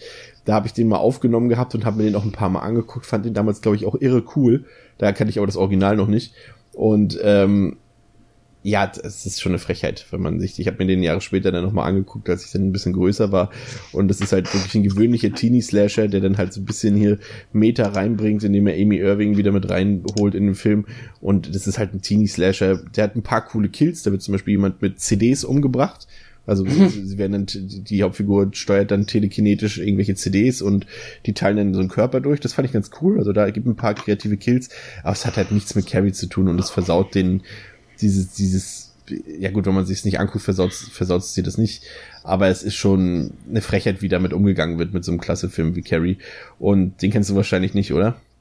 Nee, ich habe mal jetzt ähm, drüber gelesen, was damit passiert. Der, ja, erfindet dann auch so ein bisschen über irgendwelche Pseudo-Verwandtschaftsverhältnisse ja, ja, irgendwie. Es genau. geht dann um ein neues Mädchen, das irgendwie mit Carrie verwandt ist ja. und ja, okay. Bullshit. Ich meine, das ist ja eh nochmal so interessant. Also jetzt mal bei Carrie, ne? Das wird auch jetzt so eine richtig, so richtig erklärt, warum sie diese Kräfte hat, wird's ja auch nicht. Aber ich ja, finde das, das okay. Das finde ich immer gut. Ich, ich, will sowas nicht erklärt haben. Es ja. ist gegeben, sowas. Das ist, das, Michael Myers ist der Böse. Carrie hat diese Fähigkeiten. So eine Sachen, genau. die sollen mir nicht erklärt werden. Weil sie ja. dann, wenn sie erklärbar sind, sind sie nicht mehr gruselig. Naja, das stimmt. Ne? Ja, ja, dann gab's äh, 2002 gab's äh, das erste Remake, aber damals als Fernsehfilm. Das ist richtig ein richtig billiges Ding, also das sieht auch wirklich schlimm aus. Habe ich mir mal ein paar Auszüge angeguckt, äh, habe da kein Interesse dran, mir den ganz anzugucken, aber die Bewertungen und Kritiken sprechen da für sich. Aber wie sieht's denn mit Kimberly Pierce Remake aus dem Jahre 2013 aus? Hast du den gesehen? Den habe ich gesehen, ähm, ähm, jetzt aber nicht nochmal nachgeholt. Erinnere mich aber, dass ich den auch danach, also den habe ich ja, ich habe zuerst Carrie, den De Palma gesehen und dann den mit äh, hier Chloe Grace Moretz und ich fand den nicht schlecht, aber meine Erinnerungen sind so vage, also ein bisschen nebelig, aber ähm, ja, auf jeden Fall kein, also für ein Remake gar nicht so schlecht. Ja, ich, also ich finde, er hat ein paar Momente, die er ganz gut macht, aber ich mhm. habe halt auch teilweise, äh, ja, arge Probleme mit dem. Also ich finde zum Beispiel, dass Chloe Grace Moretz erstmal überhaupt nicht funktioniert in der Rolle als Carrie. Also sie ist für mich der schwächste Teil im ganzen Film. Also ich mag sie eigentlich als Schauspielerin und als mhm. so, äh, finde ich, ist, ist, ist, ist, ist äh, super sympathisch aber ähm, in der Rolle funktioniert das nicht. Erstmal hat sie nicht dieses, erstmal ist es komplett unglaubwürdig, weil sie, die, Carrie wird ja auch so ein bisschen gehänselt, auch so ein bisschen wegen ihrer Optik und weil sie ja auch so aussieht, wie sie sich verhält und so weiter und das passt zu Chloe Grace Morris überhaupt nicht, weil die halt eigentlich bildhübsch ist, wenn man so will. Ähm, mhm. Wir kennen das alle aus unserer Erfahrung aus der Schule, so ist das leider. Solche Leute werden nicht geärgert und Nee, das, nein, halt, Entschuldigung, nee, das nehme ich jetzt zurück. Das ist, ist mm. Quatsch. Also da will ich jetzt kein, das wäre jetzt eine Vorverurteilung. Ähm, in der Regel werden solche Leute in der Schule nicht gemobbt oder geärgert. Da gibt es bestimmt Ausnahmen, da gibt es bestimmt auch Leute, die schlimme Erfahrungen gemacht haben. Also das nehme ich zurück. Ja, aber also klar, aber, es ist einfach geschickter, jemanden zu casten, dem man es halt, also wo man es halt sieht, weil warum muss ein Film sich die Mühe machen, jemand Hübsches zu casten und dich dann davon zu überzeugen, dass er trotzdem gemobbt wird? Das ist ja Quatsch. Ja. Und sie ist halt gnadenlos am Overacten die ganze Zeit, auch wie sie dann ihre telekinetischen Kräfte benutzt. Bei Carrie ist es so, die macht einen Blick und dann passiert es so in dem Sinne. Und sie musste halt Hokuspokus mit ihren Händen rumfuchteln und sowas. Ja. Und das fand ich alles so, ah, ich weiß. Ja, so Avatar-esk. Ja, also ich, ich fand ihn jetzt auch nicht verkehrt. Also der gehört schon zu den nicht ganz so schlechten Remakes aus den letzten zehn Jahren. Aber überzeugt hat er mich jetzt auch nicht so ganz. Aber ich gucke mir den auch die Tage nochmal an. Mal schauen. Ja, Carrie, ähm, großartiger Film. Ähm, großartige Podcast-Episode. mhm. ähm, das soll es für heute gewesen sein. Wir hören uns beim nächsten Mal wieder. Haben wir beim nächsten Mal schon was? Was haben wir denn beim nächsten Mal? Wollen wir den Ein Gast? Ein Gast, genau. Mehr verraten wir nicht. Wir haben einen Gast. genau. Ist es ein Gast, den die Leute schon kennen? Um, ich glaube ja. Oh, jetzt muss ich das, also, Okay, äh, bist du jetzt ernsthaft verwirrt? jetzt bin jetzt hast du mich gerade verwirrt, ja. Okay, doch naja, wollen wir das, lassen wir uns, lass uns doch diese Verwirrung, äh, oder, oder hattest du vor, das nee. jetzt zu anzukündigen? Willst du es jetzt revealen oder willst du es nicht revealen? Du, jetzt, du, du machst mich auch unsicher. Äh, ich würde sagen, wir, wir, nee, es gibt unter der Woche dann wieder einen Teaser, wie es immer einen Teaser gibt. Und ähm, auf jeden Fall, ja, freut euch darauf, das wird bestimmt auch wieder eine sehr, sehr schöne Folge. Und ich, ja, bitte, wir, wir, die technischen wir planen das dann nochmal genau. genau. Und ähm, ja, vielen Dank nochmal. Ich wollte mich auch nochmal bedanken für das äh, wirklich sehr, sehr zahlreiche Feedback zur letzten Episode. Ich glaube, so viel haben wir bisher noch nie bekommen zu einer Folge. Zumindest hat sich so angefühlt für mich. Ja. Mm, hat mich sehr, sehr, sehr gefreut. Und äh, wenn euch das, äh, ja, also gerne weiter so. Freut mich. Und auch, auch schönes Dank für das äh, Feedback auf unsere Umfragen äh, bezüglich kommenden Mhm. Filmen. Da wart ihr auch sehr fleißig und aktiv. Das werten wir alles noch aus. Und da wird sicherlich ähm, das eine oder andere Thema auch bei uns in diesem Jahr dann noch zu hören sein. So viel dazu. Wir wünschen euch eine schöne Zeit. Schaut euch Gruselfilme an. Genießt das äh, sibirische Wetter, wie es die größte Tageszeitung Deutschlands angekündigt hat. Äh, und bis dahin auf Wiederhören bei Devils and Demons. Tschüss.